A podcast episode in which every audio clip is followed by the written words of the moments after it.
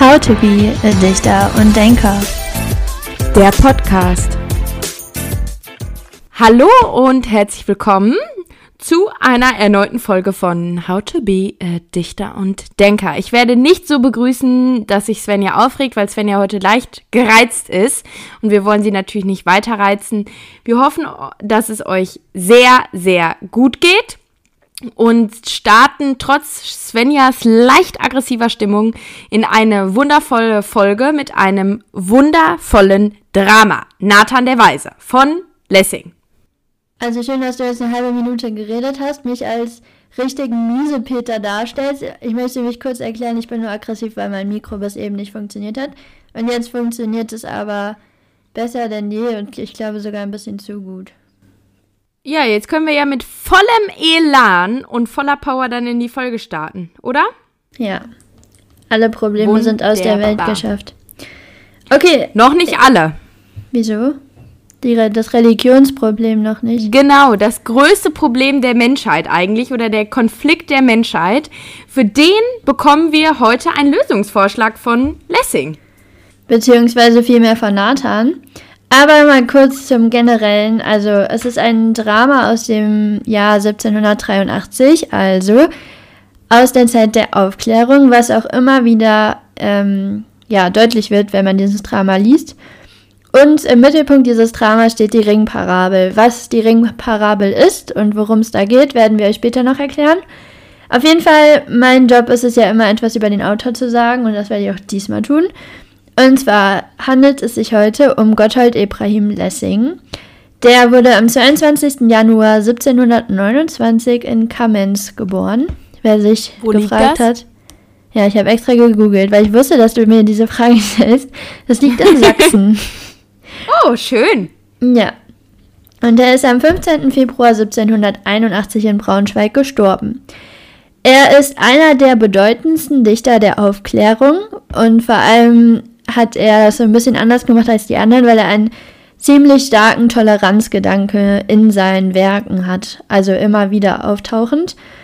Ähm, zu seinem Werdegang, also er hat zuerst auf Wunsch des Vaters hin Theologie studiert in Leipzig dann hat er Darf sich ich mal kurz was einschieben. Wie klar. oft hatten wir in diesem Podcast den Umstand, dass irgendein Autor ja. aufgrund seines Vaters irgendein random, also nein, das ist kein random Studium, aber irgendein Studium begonnen hat? Ja, vor allem ist es halt auch einfach immer Theologie. Also fast immer. Ja, wir haben auch auf Wunsch, äh, aufgrund des Wunsches unserer Väter Theologie angefangen und abgebrochen. Auf uns wartet auch noch eine Autorinnenkarriere. Ja. Ja, ja, ich sag's dir, wir werden noch bedeutende Dichter. Naja, auf jeden Fall hat er dann ziemlich schnell gemerkt, dass diese Theologie oder das Theologiestudium nicht so besonders was für ihn ist und hat äh, sich dann mit Poesie und Theater beschäftigt. Da waren die Eltern nicht ganz so glücklich drüber, aber ähm, später hat er dann noch zur Medizin gewechselt. 1771 hat er sich mit Eva König verlobt und 1776 ähm, gab es dann die Hochzeit. 1777, also ein Jahr später, hat sie einen Sohn Traugott geboren, der aber leider, der aber leider am oh ähm, Tag danach gestorben ist. Oh, schade. Ja. Eva selbst starb auch ein Jahr später an Kindbettfieber. Und ähm, 1779 hat sich dann auch Lessings Gesundheitszustand stark verschlechtert. Also er hatte immer wieder Asthmaanfälle und Zusammenbrüche und ist dann eben 1781 gestorben. Menschenskinders. Aber trotzdem, ähm, obwohl das ziemlich lange her ist, stellen wir euch heute eines seiner, ich würde schon sagen, berühmtesten Werke vor. Ja, ich denke auch, wenn man an Lessing denkt, denkt man auf jeden Fall an Nathan. Okay. Dann würde ich sagen, bevor wir inhaltlich starten, würde ich noch gerne eine Sache mit äh, euch mit auf den Weg geben. Wir haben ja schon gesagt, es handelt sich um ein Drama. Hier im Speziellen handelt es sich um ein Ideendrama. Ein Ideendrama beschäftigt sich vor allem mit philosophischen Ideen der Weltanschauung und die werden wir euch jetzt wirklich on point präsentieren die ihr hier bekommt und vor allem, wie Svenja ja schon gesagt hat, geprägt von dem Toleranzgedanken der Aufklärung. Es geht auch viel um Humanität, also die typischen Stichworte der Aufklärung. Das Ideendrama spielt zur Zeit des dritten Kreuzzuges. Das heißt, wir befinden uns zwischen 1189, 1192 und spielt während eines Waffenstillstandes in Jerusalem. Falls ihr jetzt sagt, was ist der dritte Kreuzzug? Es gab insgesamt drei Kreuzzüge. Das war ein Streit vornehmlich zwischen Muslimen und Christen.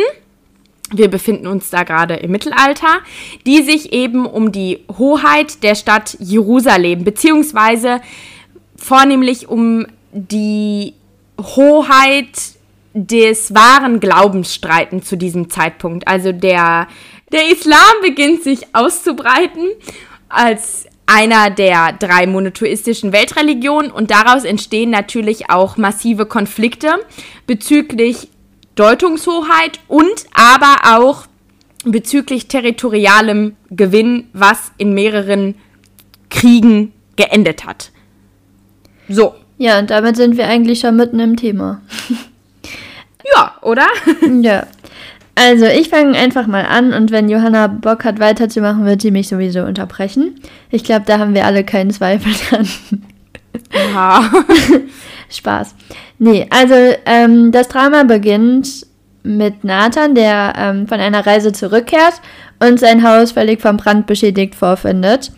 Er macht sich aber weniger Sorgen um sein Haus, sondern mehr Sorgen um seine Tochter Recha, die zu der Zeit eben da war und erfährt dann aber, dass seine Tochter von einem christlichen Tempelherrn gerettet wurde. Dieser Tempelherr ist dann aber äh, spurlos verschwunden und hat bis dato jeglichen Dank abgelehnt. Recha ist aber richtig fasziniert von ihrem Retter und hält ihn für einen Engel. Und hier haben wir direkt schon mal so diese erste aufklärerische Note, weil Nathan sagt dann eben, dass das kein Engel war oder sonst was, sondern dass, dass er einfach einen weißen Mantel anhatte. Und er zieht seine Tochter halt quasi ziemlich rational, würde ich sagen, und auch eher so, ja, aufklärerisch einfach. Gut, das ist dann geklärt, dass es vielleicht doch kein äh, Engel war. Und wir erfahren noch eine Sache über den Tempelherrn. Und zwar hat der Sultan, ähm, der dem Islam zugehörig ist, den Tempelherrn begnadigt, weil er ähm, seinem Bruder so ähnlich sieht, beziehungsweise auch äh, dann eben sich selbst sehr ähnlich ist ja, Recha schwärmt aber einfach immer weiterhin von diesem Tempelherrn und es gibt für sie dann auch irgendwie kein anderes Thema mehr. Und deswegen beschließt Nathan, dass ähm, Daya losgehen soll und den Tempelherrn zu ihm einladen soll, damit er ihm quasi danken kann für das Ganze. Kurz zur Einordnung, Daya ist nicht eine weitere Tochter von Nathan, sondern die christliche sozusagen Erzieherin oder Gesellschafterin von Recha. Ja, sie ist aber nicht ganz so aufgeklärt wie ähm, Recha oder Nathan. Also, ja. Gut. Der Tempelherr trifft dann auf Daya und Daya lädt ihn ein, aber äh, der Tempelherr hat da nicht so wirklich Bock drauf, weil er nicht so eine besonders hohe Meinung von Juden hat. Und ähm, Recha und Nathan sind eben Juden. Und deswegen, also ihm bedeutet auch Recha nichts, weil auch Juden eben keinen wirklichen Wert haben. Nathan ist aber ziemlich hartnäckig und gibt nicht auf. Immer mal wieder versucht er, da irgendwie einen Fuß in die Tür zu bekommen bei dem Tempelherrn und fängt ihn schlussendlich äh, an der Straße ab. Dieser ist nach wie vor abweisend, weil seine Begründung eben ist, Nathan ist Jude und mit denen möchte er nichts zu tun haben lässt sich aber in gewisser Weise von Nathans Art einnehmen, aber auch nicht so wirklich, weil die Vorurteile halt nach wie vor herrschen. Nathan ist Jude und mit denen möchte er nichts zu tun haben. Währenddessen, während Nathan sich überlegt, wie er den Tempelherrn sich bei dem bedanken könnte und Recha in ihren Träumen von diesem wunderbaren Tempelherrn schwärmt, denkt der Sultan, den wir ganz am Anfang hatten, das müsst ihr euch ganz gut merken, der eben diesen Tempelherrn begnadigt hat, darüber nach, wie man ja, den Konflikt zwischen Muslimen und Christen schlichten könnte. Über den haben wir ja ganz am Anfang gesprochen. Wie gesagt, es spielt zum äh, Zeiten des dritten Kreuzzuges. Problem der Nummer ist aber, dass der Sultan Saladin leider gar keine Kohle mehr hat. Und Fakt ist, zu diesem Zeitpunkt kann man Leute nicht auf diplomatischem Wege von irgendetwas überzeugen, sondern leider nur mit Money, Money and Cash. So, jetzt hat der Sultan folgendes Problem, er hat eben gar nichts mehr. Und dann kommt er auf die Idee, Nathan der Weise, der weise Jude des Dorfes oder der Stadt Israel, ist nicht nur weise, sondern hat auch Kohle. Und den könnte man doch mal anpumpen wegen eines Kredites. Zu diesem Punkt müssen wir einmal ganz klar festhalten, dass der Sultan den Kontakt zu einem Juden sucht, ist zu Zeiten des Kreuzzuges und zu dem Zeitpunkt, zu dem es spielt, relativ außergewöhnlich. Insofern, Juden galten schon speziell als Kreditgeber. Ähm, sie hatten viel Geld und haben schon oft mit oder seit langer Zeit mit Geld gewirtschaftet. Aber gerade deswegen war auch der Kontakt zu Juden immer mit etwas wie soll ich das sagen, mit gewissen Vorurteilen verbunden. Und die waren gut genug, dass man sich Geld von ihnen geliehen hat als Kreditgeber, aber menschlich gesehen hat man sie trotzdem auf Abstand gehalten und hat sich jetzt nicht mit ihnen angefreundet oder ihnen wirklich vertraut. Ja, während sich der Sultan äh, Ge Gedanken über diesen Kredit macht und wie er die Re Religionen irgendwie miteinander vereinen kann, trifft eben Nathan auf den Tempelherrn, wie Johanna ja schon gesagt hat. Und da ähm, ist eine ganz entscheidende Stelle und zwar erinnert der Tempelherrn den Nathan an Wolf von Filneck. Und das ist ein Name, den ihr euch gut merken könnt, weil darauf beruht quasi die ganze, das ganze Drama. Genau, nach diesem Gespräch erfährt der Nathan, dass der Saladin eben Geld von ihm möchte und eigentlich auch nur Geld von ihm möchte und nichts weiter. Und nach, also Ihr müsst euch das so vorstellen, dieses ganze Drama, da spielen unterschiedliche Handlungen zur gleichen Zeit oder kurz nacheinander. Also es sind immer unterschiedliche Probleme und Faktoren, die da irgendwie bewältigt werden. Und deswegen ist es halt alles so ein bisschen konfus jetzt in de, dieser Erklärung. Aber der Tempelherr trifft dann tatsächlich auf Recher, nachdem er ja tausendmal gesagt hat, dass er keinen Bock auf sie hat. Und ist dann aber auf einmal doch ziemlich fasziniert von ihr und findet sie doch gar nicht so schlecht, wie er dachte und sogar für eine Jüdin ziemlich äh, gut und zieht dann aber auch direkt wieder ab. Also er ist kurz bei ihr und dann auch schon wieder weg. Und daher vermutet eben, dass es, ähm, ja, dass der Tempelherr einfach ziemlich überrascht von seinen Gefühlen war. So, jetzt kommt der Nathan zum Saladin, weil der Saladin ihn eingeladen hat, um eben mit ihm über diesen Kredit und das Geld und so zu sprechen. Und stellt ihn eine ziemlich interessante Frage. Und zwar fragt er ihn, ähm, für welche Religion sich der Nathan entscheiden würde, beziehungsweise welche Religion er für die wahre hält. Und so kommen wir eben zum Höhepunkt unseres Dramas, könnte man schon fast sagen, zur berühmten Ringparabel. Genau, und äh, vielleicht willst du mal kurz erzählen, was das ist. Ja, Nathan wittert nämlich hinter dieser Frage eine Falle des Sultans und antwortet auf eine Art und Weise, ja, also ähm, schon sehr, sehr clever. Er nutzt nämlich die berühmte Ringparabel. Kleiner Einschub. Eine Parabel ist wie ein Gleichnis, wie eine bildhafte Erzählung, die einen lehrhaften Charakter hat. Und das werdet ihr jetzt auch anhand der Ringparabel sehen. Nathan erzählt nämlich von einer Familie, in der ein ganz besonderer Ring immer vererbt wird. Und zwar an den jeweils liebsten Sohn. Der Träger dieses Ringes, an den dieser Ring eben geht, soll stets eine demütige Haltung haben und sei damit auch beliebt bei Gott und bei den Menschen im Allgemeinen. Also der eine auserwählte Sohn bekommt diesen besonderen Ring. Allerdings gibt es in dieser Familie auf einmal einen Vater, der alle seine Söhne gleich liebt und sich dann Gibt's überlegt. Ja Doch, manchmal gibt es auch sowas. ähm, und daraufhin sagt er sich, bevor er stirbt, lässt er zwei Duplikate dieses besonderen Ringes erstellen. Duplikate sind Fälschungen. Die sehen alle gleich aus, alle drei Ringe. Dann stirbt dieser Vater und auf einmal kriegen alle drei Söhne den gleichen Ring. Natürlich rasten die ein bisschen aus, weil die sich so denken, Alter, ich will jetzt auf jeden Fall wissen, welcher der wahre eine Ring ist. Gehen zu einem Richter, dieser weigert sich aber zu sagen, welcher der erste Ring war und was die zwei Duplikate sind, also diese Fälschungen, und gibt ihnen den Rat, jeder soll seinen Ring als den wahren ansehen. So, jetzt denkt man sich vielleicht, okay, nette nette Story, nice to know, Bro, aber was hat es mit mir zu tun? Das soll natürlich ein Bildnis oder ein Gleichnis sein für die drei monotheistischen Weltreligionen, also das Judentum, den Islam und das Christentum. Dass es nicht darum geht, wer bestimmt, welches die wahre Religion ist, sondern dass jeder Anhänger, jede Anhängerin von ihrem Glauben eben denken soll, das ist das wahre, dass das der wahre Glauben sei, ohne den anderen einzuschränken.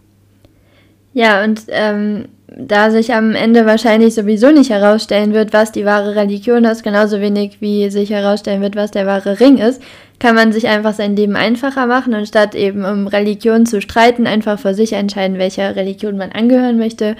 Und diese Religion ist für einen dann das Wahre.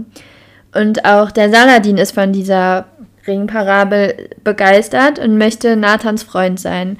Und ich finde, hier haben wir auf jeden Fall dann schon mal so einen ersten Annäherungsversuch, weil ein, ähm, ja, der Saladin eben dem Islam zugehörig ist und ähm, Nathan dem Judentum und hier eine Freundschaft zwischen diesen beiden Religionen entsteht.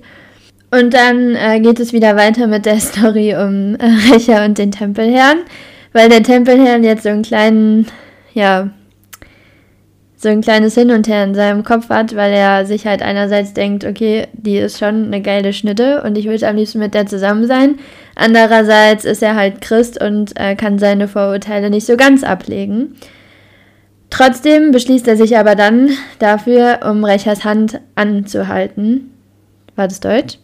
Nee, er beschließt da sich, nee, er beschließt, um Rechers Hand anzuhalten, nicht er beschließt sich. Genau, ja, er will um ihre Hand anhalten.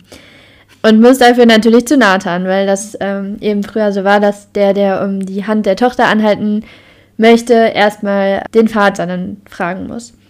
Und ähm, Nathan weicht dem Ganzen aber so ein bisschen aus und fragt den Tempelherrn dann nach dem Namen seines Vaters. Und der Tempelherr sagt, dass sein Vater der Konrad war. Und Nathan ist dann aber ein bisschen verwirrt und glaubt nicht, dass es der Konrad ist, den er kennt, weil dieser war nicht verheiratet. Also es müsste sich dann wohl um einen anderen Konrad halten dann trifft wieder Daya auf den Tempelherrn und fragt ihn halt so, ey, warum warst du, bist du da so schnell abgezogen? Was war da los?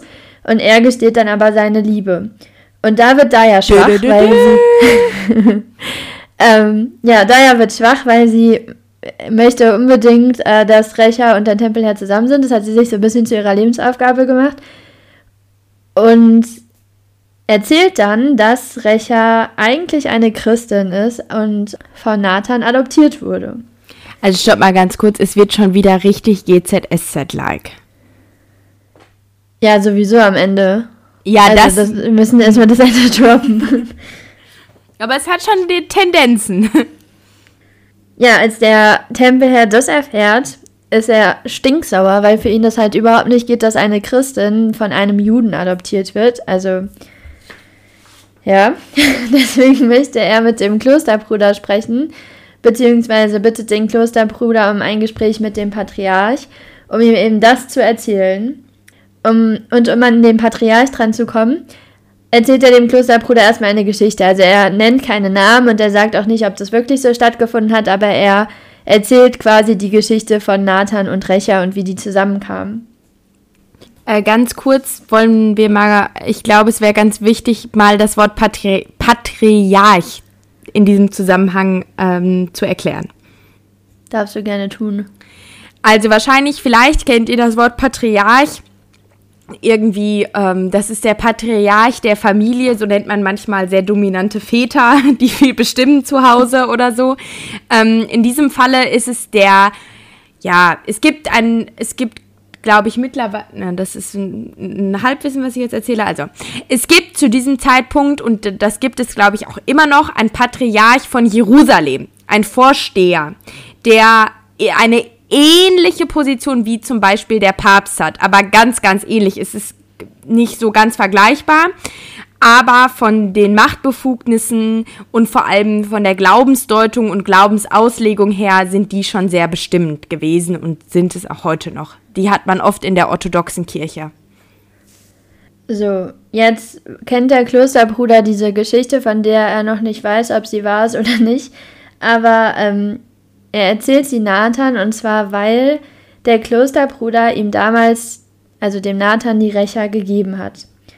Und deswegen wusste er halt von dieser Geschichte und wusste auch, wen das betrifft und ja, konnte davon ausgehen, dass es eben wahr ist. Und der Klosterbruder hat aber Verständnis für die Erziehung Nathans, also dass er sie eben jüdisch erzogen hat und nicht christlich.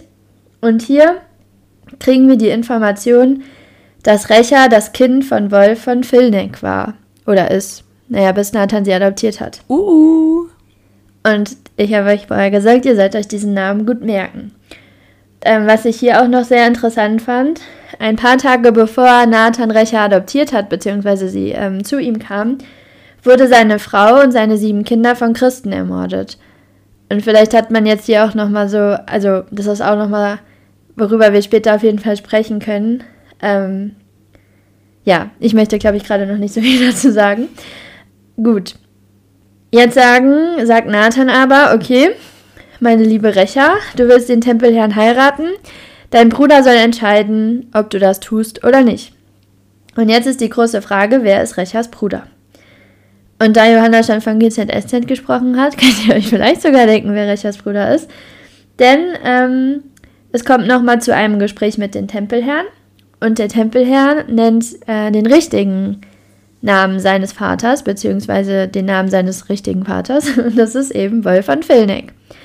Und jetzt wissen wir, dass auch Recha die Tochter von Wolf von Filneck ist. Und eins und eins können wir dann zusammenzählen. Recha ist die Schwester des Tempelherrn und heißt eigentlich Plunder von Filneck. Es kommt aber noch besser. Wir sind noch nicht am Ende.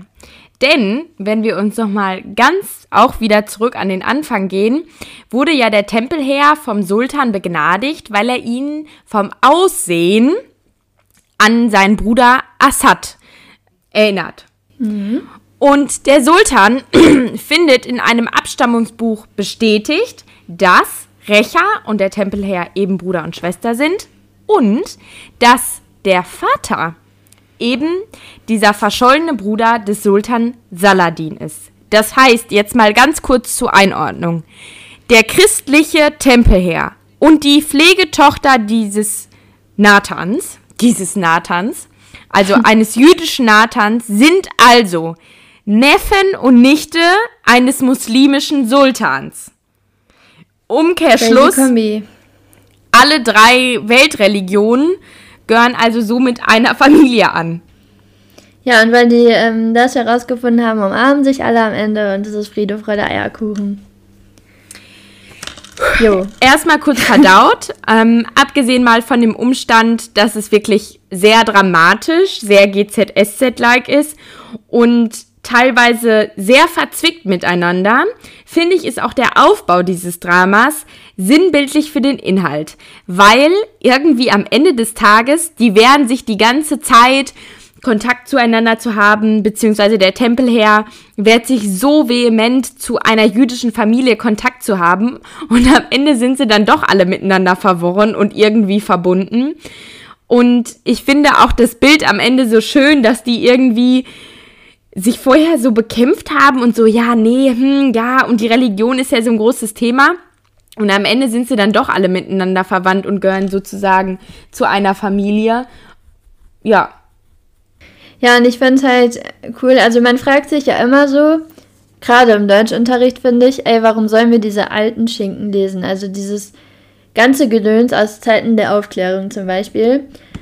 Aber wenn man sich das mal wirklich durchliest und zu Gemüte führt, dann merkt man halt einfach, dass es immer noch Themen sind, über die wir heutzutage sprechen und streiten und diskutieren. Und es auch da immer noch Unterscheidungen zwischen den Religionen gibt, beziehungsweise wir Menschen oder einige Menschen Unterscheidungen zwischen den Religionen machen. Und ich finde es so schön, dass irgendwie hier am Ende des Tages rauskommt, ja gut, wir gehören irgendwie einer anderen Religion an oder wir wurden eben nach einer anderen Religion erzogen, aber trotzdem sind wir halt eine Familie und alle gleich und können uns halt trotzdem alle lieb haben. Und ich finde, das ist einfach so eine mega schöne, wie sagt man?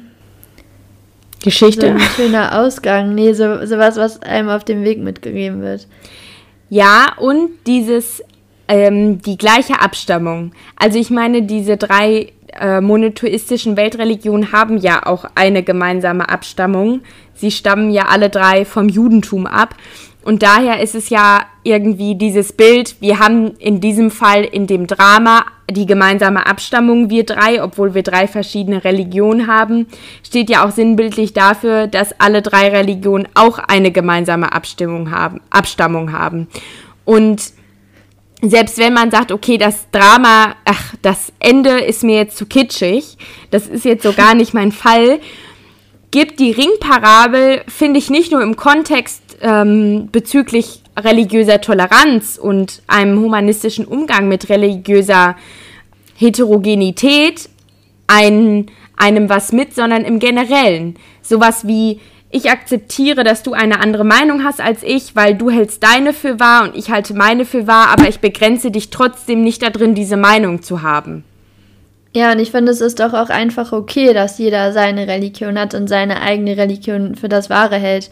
Also, äh, ich würde auch keinen Unterschied machen, wenn ich Christin bin und jemand anderer Jude oder so. Also, das ist ja völlig egal. Jeder macht so sein Ding und trotzdem kann man sich ja gegenseitig tolerieren, auch wenn man jetzt vielleicht nicht unbedingt ähm, der anderen Religion Glauben schenkt oder ihr angehört. Und was ich zu diesem Toleranzgedanken noch sagen möchte, was ich auch mega krass finde, also und da merkt man halt, ich finde, Nathan ist irgendwie so das Sinnbild für die Aufklärung. Also ich hatte ja erzählt, dass ähm, seine Frau und seine äh, Kinder von Christen umgebracht wurden.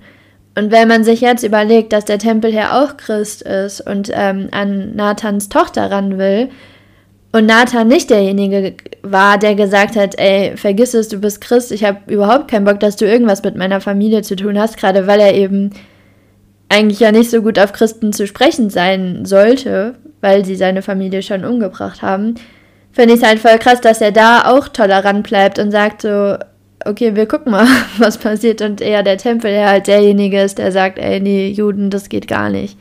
Meinst du, deswegen heißt der Nathan der Weise? nee, nee, Johanna. Ich glaube nicht.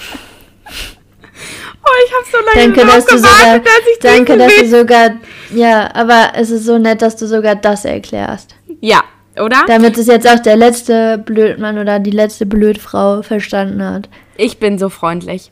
Nein, aber ja. du hast recht und ich finde das auch so toll, weil hier sieht man, Nathan entscheidet nach dem Individuum. Er pauschalisiert keine Gruppe und sagt, alle Christen sind böse, sondern natürlich waren die Christen böse, die seine Familie umgebracht haben, aber nicht jeder Christ pauschal.